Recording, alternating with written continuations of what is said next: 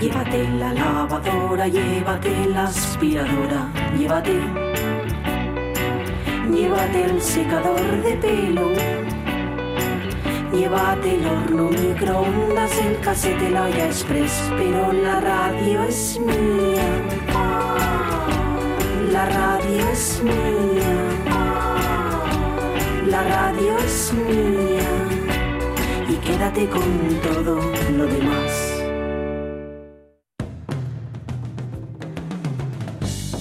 La radio es mía. Con Jorge Alonso.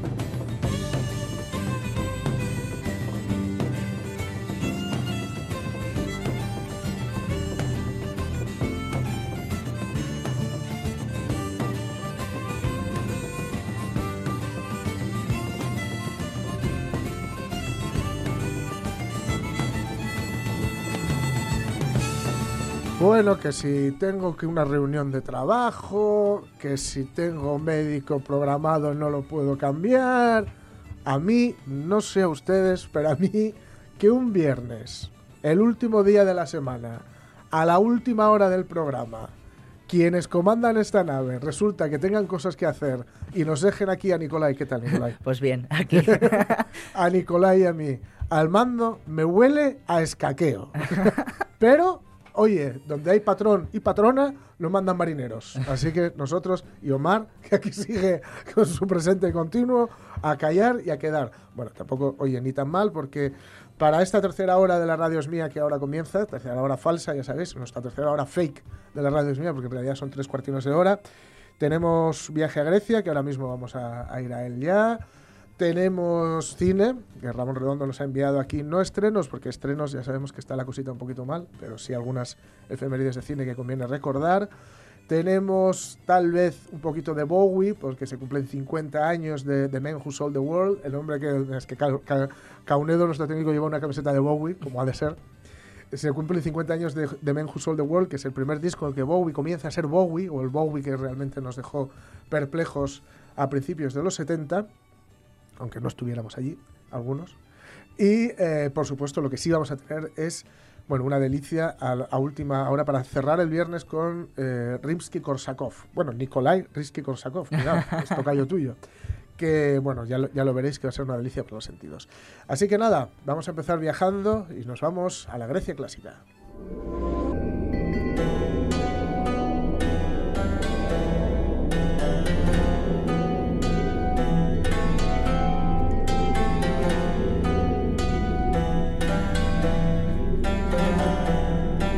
Bueno, vamos a llegar hacia la Grecia clásica transitando la Grecia contemporánea, la actual, la palpable. ¿Qué tal, Juan? Hola, Jorge. Muy bien todo. Bien. Que eso, hablamos de Grecia clásica, pero mientras viajamos por la Grecia que, se puede pisar y tocar y palpar y, bueno, y, disfrutar con los sentidos. ¿no? eso es, eso es. Iniciamos hoy un, mm. viaje de tres semanas, tres programas. Sí a Grecia con la compañía de Aristóteles, nada menos. Toma, nada menos. pues espérate, porque le tenemos aquí encapsulado, ah. eh, dando, ya sabes esto de imparte, instruye, enseña. Maestro. Sí. Maestro. Vamos, pregúntale una vez. ¿Por qué los persas son tan crueles? Oh, vamos, Nearco. Ese no es el tema de hoy, Nearco, pero es cierto que las razas orientales son bastante conocidas por su barbarie y su devoción esclava a los sentidos. El exceso suele llevar a la perdición de los hombres. Por eso los griegos somos superiores, practicamos el control sobre nuestros sentidos. La moderación. Eso espero. Bueno, poco subidito aquí Aristóteles, ¿no? Eh, sí, vamos a obviar un poco esa... Por eso somos superiores, la moderación. Aunque bueno, mola al final esa cosa socarrona que dice, bueno, eso espero. sí, sí, sí. Hay cosas que suenan a Aristóteles, lo que dice el exceso, la moderación, pero bueno, habría cosas que, matizar. Que es ah. de la película de, Stone, ¿no? sí, es de la película de ah, Alejandro Magno que, que dirigió Oliver Stone y que a mí al principio no me dio más, pero con el tiempo me ha ido gustando un poco más. Es una, de esas películas que mejoran, yo creo que un poquito con el tiempo, como El Reino de los Cielos. Sí, también. De, Scott. Sí, sí, sí, sí, también. Que al principio nos decepcionó muchísimo y bueno, según la vez. Sí, sí. Por cierto, un acierto, por, decir un acierto de, esta, esta secuencia que acabas de, poner, el, el, el, personaje de, Alejandro lo hace Colin, Colin Farrell Pero en esta escena no es Colin Farrell de, de haciendo de jovencito, que Sí. quedaría horrible, Sí. sino otro actor, Sí. porque en esta escena Alejandro tenía 13 años. Claro, sí, sí, sí, sale un, chavalín muy rubio. Eso, es. Eso haciendo está muy bien, está muy bien. Con una túnica blanca demasiado inmaculada, tal vez. Sí, bueno, eso, eso suele, eso suele pasar. Y dando clase ahí entre, entre Sí. ruinas y entre... Sí, sí. como si- Como hubiera- siempre hubiera estado todo roto y todo tirado. ¿no? Como La- en la. Grecia clásica no siempre estuvo todo roto. no- no- Claro, claro. ¿Y en la Grecia actual o a qué parte o a qué isla de la Grecia actual? Bueno, isla, no, pues, sé, mira, si es isla o no. Vamos, no vamos a ninguna isla, Ah, bien, porque vamos a ir con Aristóteles a, a- a- hoy vamos a Macedonia, Ah. Mm, eh, la semana que viene nos iremos a Atenas, donde fundó el, el liceo, Sí. y la tercera semana nos iremos a esta gira, que es donde Hombre. nació y murió en busca de la tumba de, de Aristóteles. El Estagirita. Pero- Sí, eso es. Pero hoy nos- estamos en, en Macedonia, por Vale. cierto, vamos a dedicar el programa, si os parece, a, Sí, sí. a Javier Reverte, Ay, sí, sí, sí. el autor de, Sí, del mortal Corazón de Corazón Ulises, de maravilloso, Ulises, maravilloso viajero, gran escritor. El libro que escribió sobre Grecia es fantástico, lo recomiendo a todo el mundo. Sí, sí, sí, sí. Entonces, otro que hay que apuntar en el debe de este espantoso año Sí. es la muerte de la muerte de, Pues sí. de Javier Reverte. La el el- libro que... que- yo recomiendo, la mejor forma, mm, la, o mejor dicho, la mejor forma de ir a Grecia, evidentemente, es ir a Grecia. Y la otra es leer Corazón de Corazón Ulises de de, Ulises, de sí. Javier Reverte. Corazón de Ulises, sí. una, una auténtica Sí, maravilla. Bueno, pues nada, va, va por él este viaje, este viaje a Macedonia. Pues vamos a empezar, si os parece, Mm. en Tesalónica. Sí, Eh, Tesalónica está, está en Macedonia, es el- hay que ir hasta allí para Estamos- visitar todo lo que... ha- al norte Sí. de, lo, de lo que normalmente Sí. entendemos por Grecia. ¿no? Sí, al norte, eso es, al norte. Nación está, está al norte, sí. Eh, lle- Lleva el nombre, por cierto, de, de una hermana de Alejandro Magno, Ah, eh. Tesalónica, sí. Y es una ciudad mm, elegante, Mm. mm, más, más elegante, más, vamos a decir, sofisticada, más cuidada, incluso un poquito más limpia que la actual Atenas. Ajá. Además, eh, la- los, los jóvenes chicos y chicas de, de, de Tesalónica tienen fama de ser los más chic de Ah, Grecia. anda. Sí, sí. Entonces, eh, se puede comprobar esto en el paseo marítimo. Es Sí. un paseo marítimo enorme, guapísimo, y los chicos y chicas se dejan ver, Ah. eh, se dejan ver al atardecer por esta zona. Van a que- refrescar, ¿no? Como antes aquí en la calle corrida. Eso es, una elegancia, no, no digo gra- buena ropa y todo eso, una Mm. Elegancia natural. No sé si es que yo quería verlo o, o- o- o es cierta, pero bueno, mm, me llamó mucho mucho la atención. Por cierto, en una, en una de las plazas que da, que da al mar hay una estatua dedicada a Aristóteles Anda. donde se reúnen los, los jóvenes a, a- a- a- bueno a beber a beber Sí, y a sí, sí, reír y a tal y hay costumbre de, de acariciar el pie de Ah. Aristóteles entonces está completamente gastado Anda. entonces bueno es una cosa muy muy bonita Claro, son, cosas que supongo que a nosotros nos, nos parecerá, o sea, es como si a- Sí. es un- nosotros vemos una estatua, pues como la que hay en Gijón del Marqués de Pelayo, y, no, Sí. y no le prestamos atención y la gente de fuera Claro. quedará alucinada, pero Claro, claro. Choca, choca ir a un sitio donde está la gente viviendo a los pies de Aristóteles. a los pies de Aristóteles literalmente literalmente literalmente a los pies de y ahora es en el regazo porque algunos se suben un poco al, al regazo de Aristóteles Madre mía, se levanta la cabeza. Eh, debo reconocer que yo el primero pero bueno eh, recomiendo a los que a los que visiten Tesalónica que, que se queden un poquito al menos Mm. dos o tres días Ah, Me- me- merece la pena, hay, hay cosas que ver, ¿eh? El paseo marítimo, la, la Torre Blanca, el símbolo de la ciudad, la, la conocida como Rotonda, que es un, un, un edificio muy parecido al Panteón de Agripa, en Roma. anda, sí. Muy, muy parecido. Ujú. Lo ordenó construir el emperador Galerio como mausoleo propio Y es eh, verdaderamente bonito. Y, por ejemplo, en Tesalónica está la iglesia más grande de, de Grecia, San Demetrio. Ajá, No, no es antigua, es moderna, ¿eh? Y es Mm. mm, verdadera- verdaderamente grande. sí. Está el Museo Arqueológico de Tesalónica, famosísimo, y que hay que visitar sí o sí. Mm. Las murallas de, de- de Tesalónica, Ajá. que recomiendo recorrer. Se conservan. Ah, se puede ir como las de. Ávila, Sí, se puede sí, ir por... Sí, sí, se puede. Es un camino largo, ¿eh? Son muy, muy grandes, varios kilómetros. A veces mejor conservadas, a veces peor. Pero bueno, te lleva a Tesalónica por la parte antigua, muy, muy bonito. Y también recomiendo, pues, meterse en cualquier bar cualquier tasca, cualquier taberna, que, que- dirían ellos, y es, es algo muy tradicional. En Tesalónica hay que pedir chipuro. Chipuro, Ujú. sí, chipuro es una especie de orujo, vamos a decirlo Ostras. así, es fuerte, ¿eh? Es fuerte. es No se fuerte. puede empezar por una cerveza, una Elas. No, no, no, no, no, no. Esta es la tradición. Hay que pedir chípuro Sí. y te sirven Mm. con el chípuro, tú pagas el chípuro Sí. y te sirven una tapa. Ah, Eh, de forma que muchísima gente come, eh, cu- cuando quieres pedir co- comer, pides dos chípuros. ostras. Entonces, son gente curtida, ¿no? No, no, sí. eh, yo mm, por, por- hice la prueba experimental, no por nada, es para, Sí. es para Sí, sí, por tu empirismo, ¿no? a los oyentes. Creo que eh, tres sería el límite. Sí. A partir de ahí, comer sin chípuro ya, ¿no? Eso es, eso es. Tres, te van sirviendo las, las tapas, muy, Mm. muy variadas, ¿eh? Pulpo, pimientos, queso, Ajá.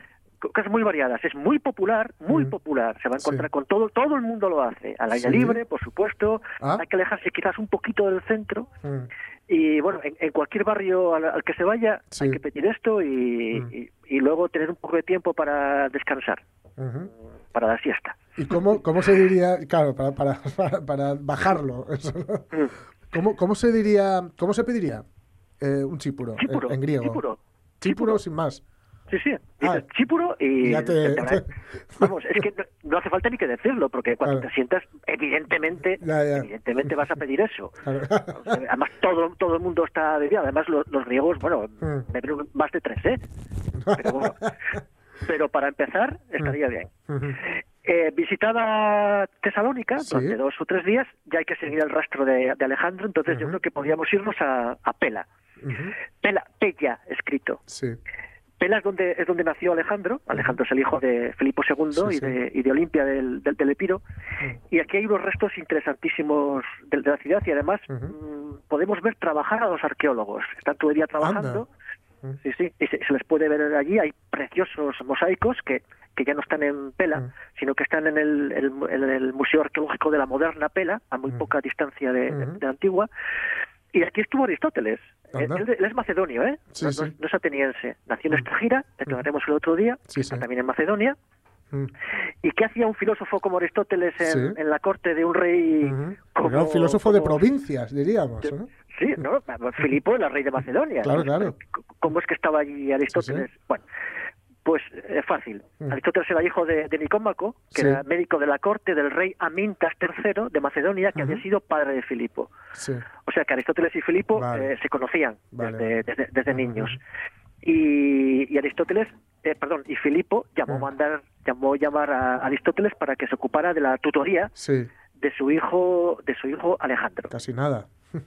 Y, y así fue, por cierto, eh, muy cerca de Pela, en, en la actual Vergina, La antigua Egas, ahí está eh, el, el gran túmulo en el que está enterrado Filipo II. Pero está realmente enterrado ahí. Realmente enterrado y se descubrió la tumba Ostras. intacta. Anda. Está en, en los años 70 del pasado siglo. Sí, sí. La descubrió el, el gran arqueólogo griego Manolis Andrónicos. Anda. Allí está la tumba de Filipo II, entre otras, absolutamente intactas. Ostras. Con todo el ajuar funerario, las, las famosas bueno. coronas de oro, Sí, con hojas de roble y bellotas. Sí, sí, sí. eh, impecable y, Mm. y se, y se pueden se puede entrar. Está, Mm. es el túmulo es como entrar en una en una casa de los hobbits Sí, sí, sí, sí, sí, Eh, i- igual igual. Es precioso y sin Mm. embargo uno de los misterios de, de arqueología está prácticamente vacío. Ah, hay muy pocos visitantes. ¿por qué?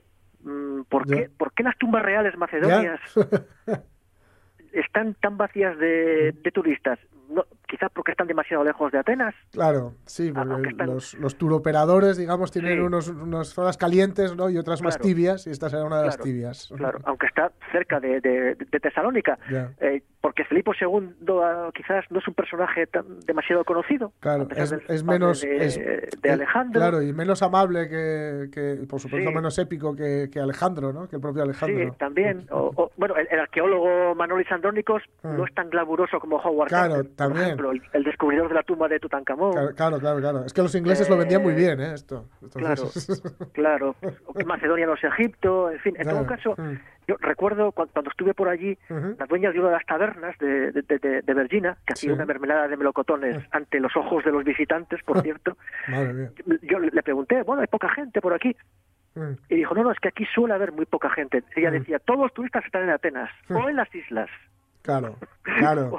o, o en las islas. Claro, claro. O sea que allí no hay no hay demasiado turismo. Se intentó, hablaremos de esto el tercer día, Ujú, el relanzar un poquito el turismo macedonio con el descubrimiento de la tumba de Aristóteles, ujú. pero algo algo salió mal. Pues no, Vale. no, no, no ha funcionado como debería, pero esto vamos a dejarlo para el último día Vale. porque Ujú. te- tenemos que irnos todavía, si tenemos un poco de tiempo, Sí, sí, sí. Dale, dale. al, al ninfeo de Mieza. El ninfeo de Mieza es donde, donde el gran Aristóteles Mm. dio clase Ujú. a Alejandro, el futuro Alejandro Anda. Magno. Una Filipo cosa, no cuando, reparó- cuando, cuando Mm. Filipo requiere a Aristóteles, aparte de que le conocía previamente, ¿él era conocido? Sí, sí, sí. Ya era conocido, ¿no? Sí, sí, ya era un filósofo muy, muy, muy Ajá, reconocido. Hombre, desde luego lo sería más después. Ya, ya, ya. Pero sí, sí, ya era... el- el mejor- es que Filipo, lo, lo que os iba a decir, no, no reparó en gastos Ajá. y, y eligió para su, para su hijo eh, los mejores maestros de la época. Mm. Eh, Leónidas para los músculos, Claro. eh, Lisímaco para la literatura y Aristóteles para la filosofía. Vale. Así Claro. que ahí estuvo el gran Aristóteles del año 343 Mm. antes de Cristo hasta el 340 antes de Mm. Cristo, dos años largos. Bueno. Ya digo, eh, era, era muy jovencito, tenía 13 años, el, el futuro Alejandro Magno, y, y se puede visitar el Ninfeo de Mieza. Uf. Atención, sorpresa. Eh, es un antiguo santuario de las, de las ninfas, está muy Sí. cerca de la ciudad de Nausa, que es muy, es muy bonita, y es muy cerca de Vergina y de, y, y de Pela. Es un lugar muy tranquilo, verde, muy asturiano. Ajá. mucho verde, mucho verde, claro. El lugar estaba elegido Claro. a conciencia, evidentemente. claro. Y aquí, pues Alejandro y, y otros jóvenes macedonios, él no estaba solo, de la aristocracia, claro, pues compartieron unos años con, con Aristóteles. Así que aquí aprenderían política, Mm. ética, retórica con, con el filósofo, pero también montaban a caballo, se ejercitaban con las armas. Ah, claro, claro. Sí, eso sí. Una vez más, no hay que esperar a encontrar restos importantes Ya, en, ya. en el, Está en el. ¿no? Sí. Eh, no, no se, no, no se conserva el estudio donde trabajaba Mm. Aristóteles, no se conserva la cama de Alejandro, Claro, claro.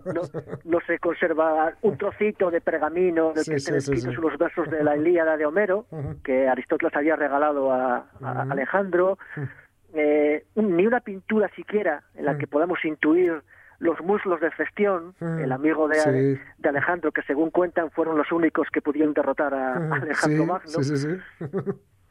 Si está el río, Mm. las cuevas, la, vegetación y unas las huellas del pórtico adosado a la roca en la que. Aristóteles tuvo, tuvo su, su, su escuela. Si tenemos un poquito de imaginación, pues Claro. podemos ver los asientos de piedra de. Aristóteles eh, defendidos por el sol, que es, Mm. que es tal como nos cuenta Plutarco. No hay mucho más. Ya. Y mucho silencio, mucho silencio, Bueno. muy, muy pocos turistas, menos Mm. todavía que en Virginia y en, y en Ujú. Pela, muy, muy, muy pocos.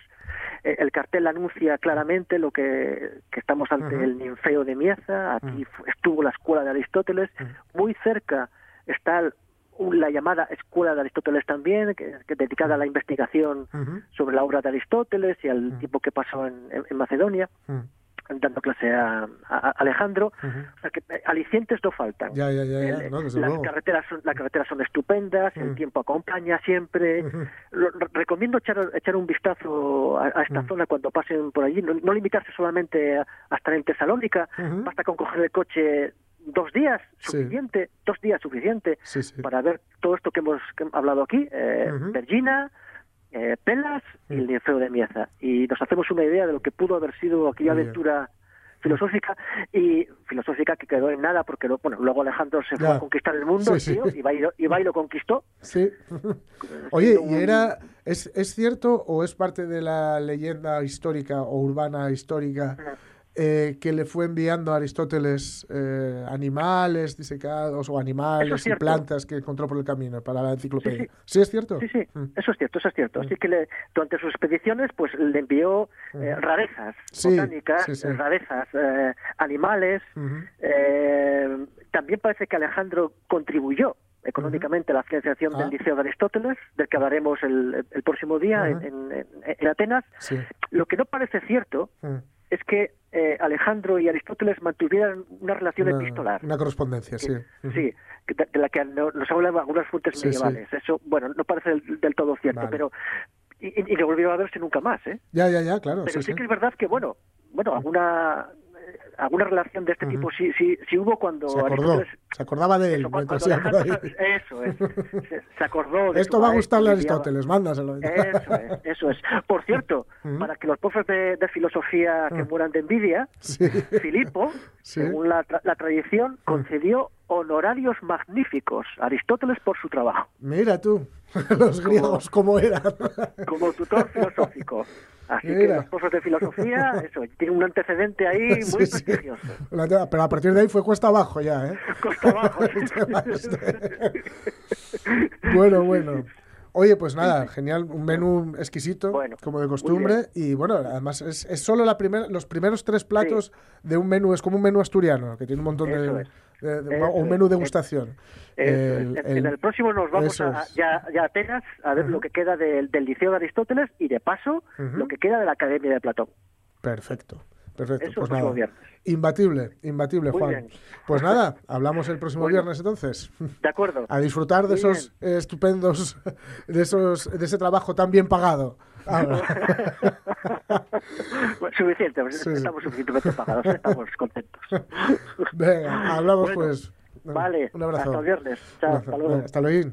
Pues nada, eh, ya sabéis, ahí tenéis otra muestra más para poder ir a Grecia, a la Grecia más allá de Atenas y de las islas, que está muy bien. De hecho, el viernes que viene iremos a Atenas, pero hay vida más allá de ellas. Y parte de esa vida habíamos visto que la teníamos encapsulada en el cine. Pues cine.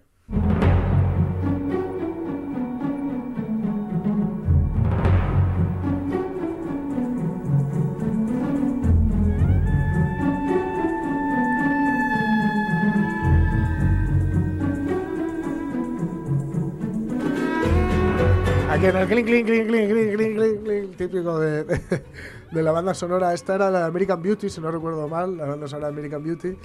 Eh, tenemos las películas, bueno, los, los, las efemérides de cine que muy, pero que muy, muy, muy amablemente nos manda el grandísimo Ramón Redondo todas las semanas, que a veces entran, otras no, y estas, pues me parece que van a entrar. Si me dices que hay alguna que hayas visto, tú... Vale, ah, yo, ven. come- yo comento, yo Me comento. comentas, ¿vale? 1953, películas estamos hablando. Teresa Rakin, de Marcel Carné, de esta ni idea. 1975, esta es muy famosa, La pareja chiflada, Herbert Ross, estadounidense, con Jack Lemmon y Walter Matthau. 1979, Don Giovanni, de Joseph Losey, italiana. 1991, Un abril encantado, de Mike Newell. 1992, esta nos pilla cerca. Y tiene un nombre de estos que se te llena la boca. La marrana. Es que han sido muchas casualidades, Rui. El ciego dijo que nos invitaba o no dijo que nos invitaba. Nos invitaba a sentarnos a su mesa, dijo. A su mesa, a su mesa. Ni que fuera un marqués. No, Marqués no, pero era el querido de la mesonera. Y él no tenía que pagar, pero nosotros sí. Pero hay formas de pagar y formas de pagar. Porque tú sabías que el pozo negro estaba lleno y que había que vaciar las puertas. Yo lo que sí sé es que si vuestra merced no hubiera zampado como un oso, a lo mejor nos hubieran dado cualquier otro trabajo. Porque es que además, meterme a mí en aquello es como mentar la soga en casa del ahorcado. Yo allí, estreñido y nadando en mierda. Pues sí. La verdad es que si viendo lo que has visto, que es como que el río vea a la mar y no vaya a ella, no ha sobrado.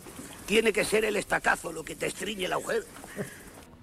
Ahí está. El toque cuerda. Existe el toque Lubitsch, ya sabéis, ese toque de el humor elegante. El toque cuerda es aquel que incluso a la escatología le da, digamos, eh, sabiduría y buen hacer cinematográfico. En 1997 se estrena eh, Cure o Cure. Lo, lo he dicho Cure como si fuera grupo. Esto es por, esto es por deformación. Cure, digo que no será Cure porque es, es japonesa la película, es de que Kishowi Kurosawa. 2001, Intacto, de Juan Carlos Fresnadillo. Y en 2003, ay, en 2003, una película que junto, junto a Shushar para mí ya hace que se vente en la Navidad. Actually. ¿Cuál es el problema, Samuel? ¿Es solo por mamá? ¿Hay algo más? ¿Ah? Quizás el cole. ¿Alguien te está amenazando? ¿O es algo peor?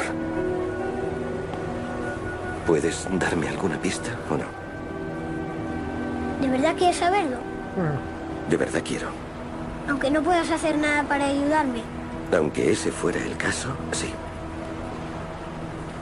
Vale. Pues... Lo que pasa es que estoy enamorado. Ay. ¿Qué? Ya sé que debería estar pensando en mamá y lo hago, pero estoy enamorado. Ya lo estaba antes de que muriera y no hay remedio. Pero, ¿no eres un poco joven para estar enamorado? No, Ah, pues vale, bien, vale. Bueno, pues me siento un poco más aliviado. ¿por qué? Pues porque creía que sería algo peor. Peor que la angustia de estar enamorado. Oh.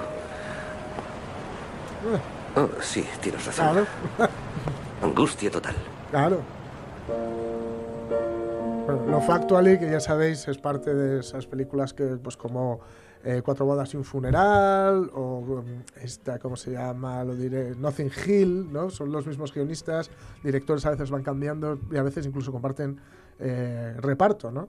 Y es una película 100% navideña. Yo, mm, de verdad, despojaos del cinismo y disfrutad de lo Factually. En 2005 se estrena Harry Potter y el Cáliz de Fuego, de Mike Newell. Es así, ¿no? Yo las veía, te, te tengo que decir que yo, de- sí, de, de verlas en la tele cuando las Sí, ponían, vale. pero yo no podía porque me daba mucho miedo. Ah, bueno, es que hay algunas, las que dirigió Cuarón y tal, son bastante Son goticonas. muy, muy y oscuras son muy y sombrías. sí, yo sí, de sí. pe- para verlas de pequeño, la Hay- verdad que... Hay alguna, sí, sí, hay alguna poco tal. Eh, 2014, el año más violento de Chandor.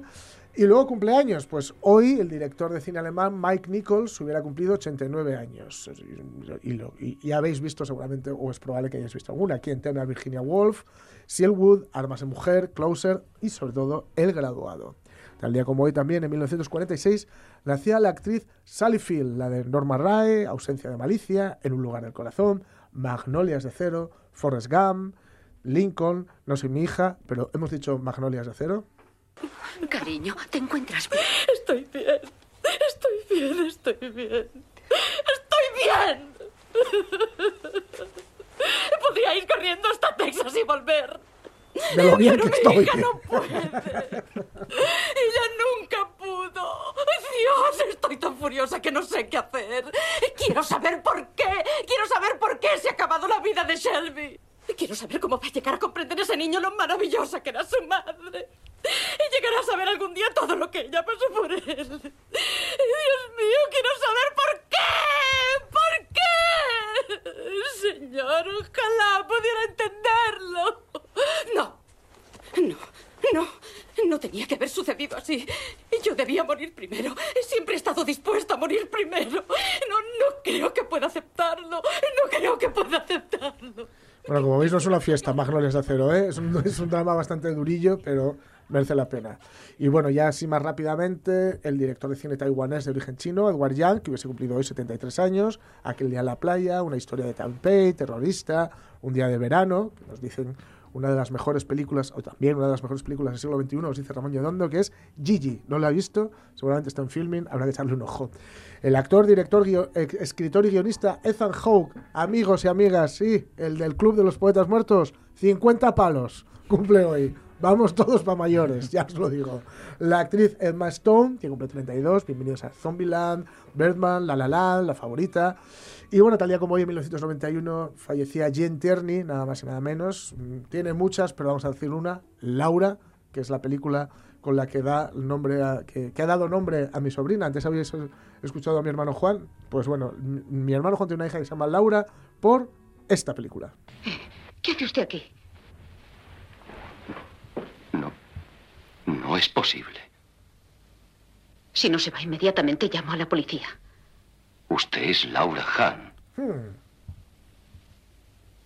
¿No es cierto? Llamaré a la policía. Yo soy la policía. Teniente Macpherson. Si no han visto esta película, mm, tienen deberes para este fin de semana. Laura de Jen Tierney.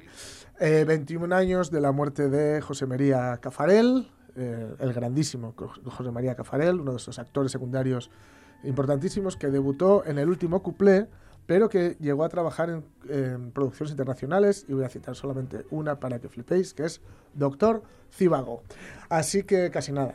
A Bowie lo vamos a dejar para el lunes porque ya tenemos aquí, yo he de decir que mm, una alegría tremenda. sí, sí, sí, sí, sí, como os lo digo, porque vamos a hablar de Rimsky-Korsakov. Efectivamente. Buenos días. Buenos días. Mm, Cuéntanos, por favor. Yo es que, de verdad, mm, una de las grandes cosas que le debo a la radio es mía es que a través de Pachi he conocido eh, porque, parte, mucha, mucha música clásica que Sí. no conocía. Y una de ellas es el, el amigo Nikolai, es que él se llama Nikolai. Me llamo Nikolai, sí, sí, sí. el amigo Nikolai Rimsky-Korsakov. Y claro, a un nubilado me tiene. Sí, eh, la verdad es que hoy, hombre, es un poco triste hoy porque yo en teoría iba a Vaya. presentar un programa, un programa que se iba a celebrar mañana en los Ah, conciertos sí. del auditorio y se Claro, ha claro, claro, claro, cancelado claro. como Claro. toda la actividad escénica. Sí, sí, por cierto, que no te he presentado Marta Tejido, es que me está hablando. Gracias. Que no te he Sí, hola. presentado. Es que estaba tan emocionado con lo de Rimsky Korsakov. Sí, ya te- Sí, es verdad, es verdad que claro, ha habido ahí un, bueno, estamos en aplazamientos, ¿no? En época Sí, de aplazamientos. eh, la ópera se pudo aplazar, pero estos Sí. conciertos que van Esto- por gira por diferentes lugares Claro. de Europa, pues eh, estás en la fecha o si no ya Claro. no se puede repetir. Bueno. Pero bueno, yo mantendré la idea Sí, sí, original sí, que era hablar de las obras que conformaban el programa. Y como tú muy bien dices, es todo música rusa. Sí, sí, sí. Era en primer lugar el concierto para violín en re mayor de para violín y orquesta de. Tchaikovsky y en segundo Ujú. lugar la suite orquestal Sherezade de Rimsky-Korsakov. Así que bueno, un, un repertorio realmente muy bonito. Em, quería comenzar simplemente hablando un poco de qué- en qué situación se encontraba Rusia en el siglo Sí. XIX, ¿no? ¿Qué pasaba aquí? A ver. Pues la verdad es que sufrió un retraso con respecto al resto de, de Europa, sobre todo Europa central. Eh, estaba dominado por el repertorio italiano. Eh, el Teatro de Ópera de San Petersburgo se representaba prácticamente sola ópera, ópera italiana. Sí. Luego no existía ningún centro reglado de estudios musicales. Ujú. Si pensamos que, por ejemplo, O sea, París... raro nos suena, ¿no? Eso ahora. Claro, eh, París abre las puertas de su conservatorio en el año 1795, eh, Milán en Madre mía. 1808, Madrid 1830, pues habrá que esperar a 1862 para que Rusia tenga su primer conservatorio que tendrá sede en San Petersburgo. Luego, otra idea de, de indicar que la vida musical no era muy activa, pues por ejemplo había una sociedad filarmónica en San Petersburgo, pero que apenas tenía dos conciertos anuales. Uf. Y la consideración El social del programaba ahí no se mataba tampoco. Claro, ¿eh? no. y la consideración social del músico no era exactamente igual que el resto de las artes, eh, Sí, ¿no? eh, sí, las disciplinas Claro. artísticas. Decía Ni- Nick Cave, un australiano al que veneramos este programa, cuando digo veneramos me estoy señalando con los pulgares, ¿Sí? que, la- que él quería ser o escritor o pintor, pero acabó siendo eh, representando a la más baja de todas las artes, que era la música. no comenta. Decía, él es, es- es músico, ¿eh? Sí, Es sí. músico. Luego se les dijo, claro. Claro. Pero esta era realmente la situación, ¿no? Entonces empieza a, transformarse poco a poco, sobre todo con la presencia, eh, con el nacimiento de un compositor que fue Glinka. Sí. Y a partir de ahí comienzan a pasar cosas. Sobre Mm. todo, eh, hasta Glinka, digamos que los, eh, los compositores rusos anteriores, pues es que Mm. son conocidos casi a nivel de los especialistas, Sí. pero del gran público no. Y en este momento surge la figura de Tchaikovsky. Tchaikovsky. Sí, eso es. Aunque iba para funcionario, Ah. eh, él eh, había estudiado leyes, eh, Ujú. pues mm, cuando ve que él se abre el Conservatorio de San Petersburgo, ahí entra con 22 años. Con Eh, 22 años, que ya es una edad, pero a aprender o a, o a impartir. no, no, no, a aprender. A Él aprender. había aprendido piano, pero Sí. no unos es- en- estudios eh, Sí. sistematizados, o sea, no armonía, composición, Sí, todas estas cosas, ¿no? Entonces él comienza, aprovechando que se inauguraba el Claro, claro, conservatorio, claro, claro. ahí está de alumno. Entonces, eh, podemos empezar escuchando, si te parece, el inicio del concierto para violín y os cuento cosas. Dale.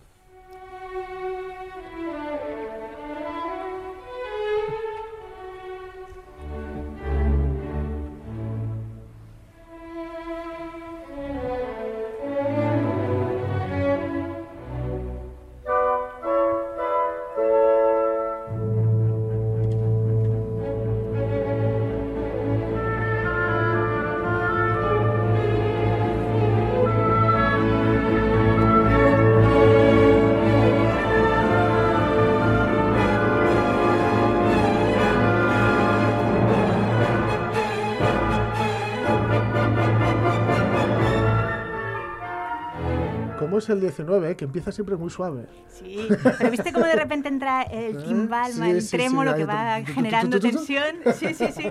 Pues, eh, a ver, nosotros pensamos Tchaikovsky, compositor, 1840, pensamos en los ballets, sobre todo, Cascanueces, Lago de los Cisnes, pero la verdad es que también compone tres conciertos para piano y este concierto para violín. Lo compone en un momento complicado para él porque Ujú. acababa de estrenar la Sinfonía número 4 y la verdad es que fue bastante un fracaso Ah, el estreno. vaya.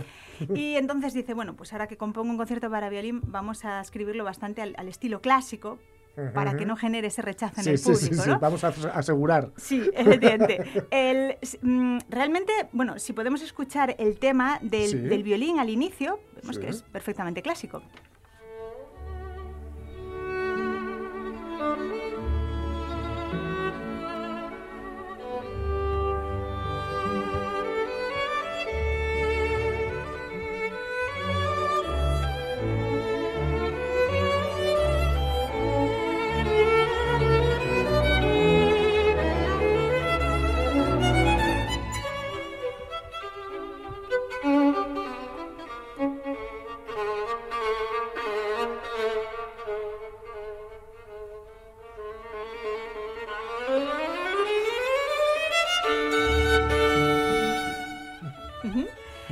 Pues, sin embargo, eh, fijaos lo que le pasó a Tchaikovsky. Mm. Él dedica la obra a un gran violinista del momento, que era Sí. Leopold Auer. Este violinista, cuando comienza a estudiar la obra para su estreno en Viena, Sí.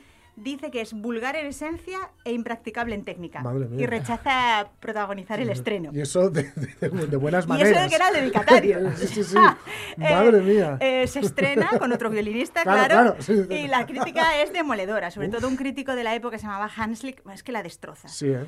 Eh, re- realmente, no sé, eh, el otro día estaba leyendo un libro Mm. de un director de orquesta muy famoso alemán que se llamaba Furtwängler, Ujú. ¿no? y decía que el público es muy difícil que pueda recibir bien una obra la primera vez que la escucha, Claro. que necesita tiempo para comprenderla. Claro.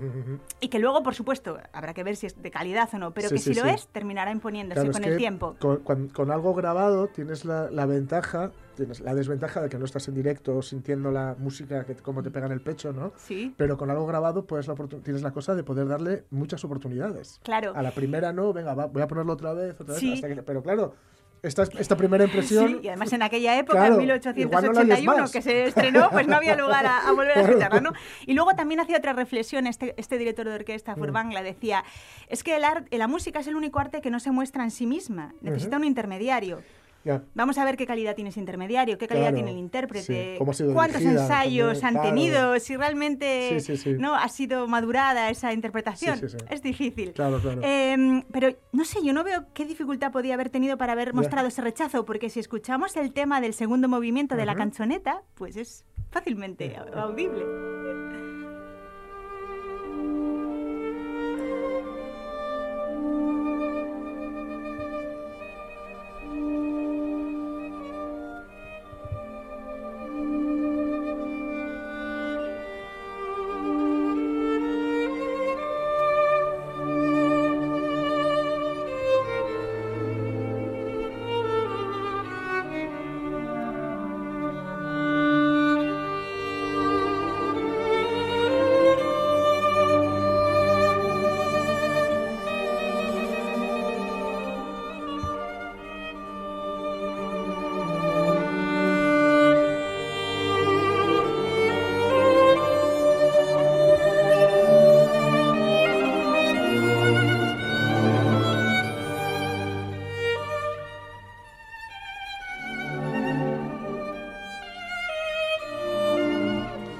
Soy muy ventajista, pero no entiendo por qué efectivamente esto no... ¿Verdad? no.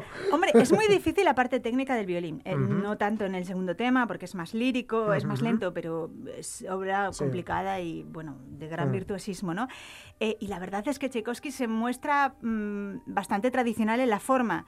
Podemos ir solamente el inicio el último tiempo, que es un rondó. ¿Qué significa Sí. un rondó? Pues la alternancia de un tema A con diferentes temas B, A, C, A, D, que se van Ajá. alternando Sí. eh, a modo de estribillo, el ese tema A. Y, bueno, podemos observar que es fácil escuchar. A ver.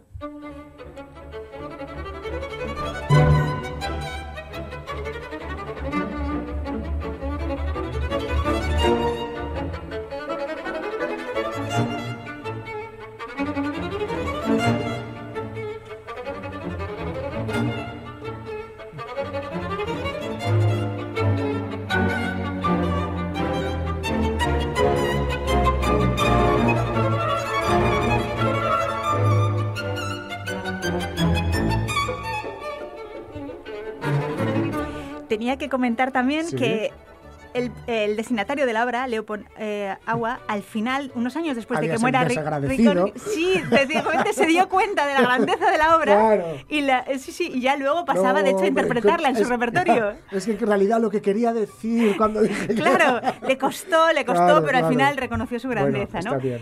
Y luego, Está bien rectificar. Claro. Y ahora, pues, eh, me gustaría hablar, los Sí. poquitos minutos que Sí, quedan, sí, de la pieza Sherezade, de Rimsky-Korsakov. por favor. Rimsky-Korsakov fue un compositor Mm. ruso adscrito al grupo de los cinco, Sí. en torno a la figura de Balakiriev. Balakiriev, Mussorgsky, Borodin, Cui Ujú. y Rimsky-Korsakov. ¿Qué era lo que pretendía este grupo de los cinco, que surge eh, a mediados del siglo XIX en Rusia? Mm. Pues crear una música eh, nacionalista, Sí. basada Propia, en ¿no? propia, efectivamente, basada en temas folclóricos, Sí. temas populares, cantos, ritmos de- del país y, por supuesto, un rechazo frontal a- al academicismo que sobre todo venía de Claro. la música germana. Claro, claro. Entonces, bueno, pues Rimsky-Korsakov, en el caso de Sherezade, lo que hace es inspirarse en el mágico mundo De las mil y una noches, de las mil y una noches. Sí. Y de hecho, en el prefacio de la partitura original eh, hace una, una breve, un breve resumen de la historia, que es el sultán Shariar.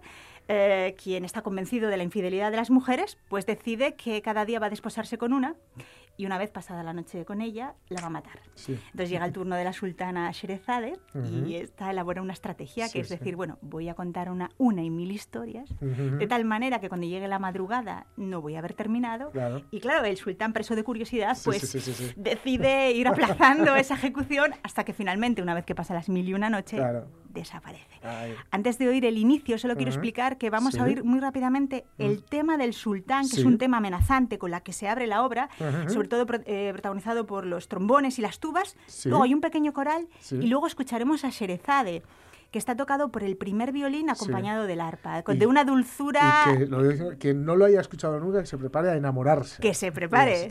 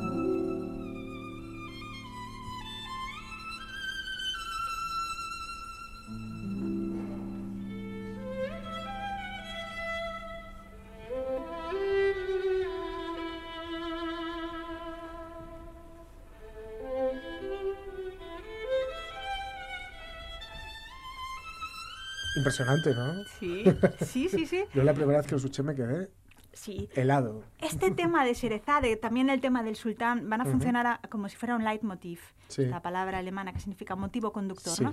Eh, son cuatro piezas que se unan en una suite, pero Ujú. estos temas son los que van eh, apareciendo y dando unidad Enlazan, a la ¿no? obra. ¿no? Ujú. Lo que pasa es que a veces cambian de carácter, unas veces de tempo más rápido, etcétera, según vaya discurriendo. Em, tenía también que comentar que podemos escuchar el tema del mar, que va, el que va a continuación. Mira, como este.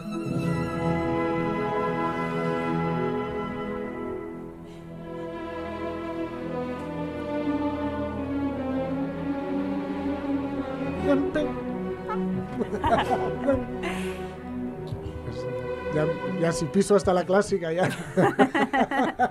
Sí. Eh, em, Rimsky-Korsakov le dio unos títulos Sí. em, que eran más que nada como un poco novelescos, Sí. pero años más tarde él mismo decidió eliminarlos diciendo que distraían al, al público Ajá. estos elementos extramusicales y simplemente dio indicaciones sí. de tempo, adagio, alegro. sí, sí. ¿m? Ujú. Y el- al final de toda la obra, que podemos escuchar antes de que termine el tiempo, Dale.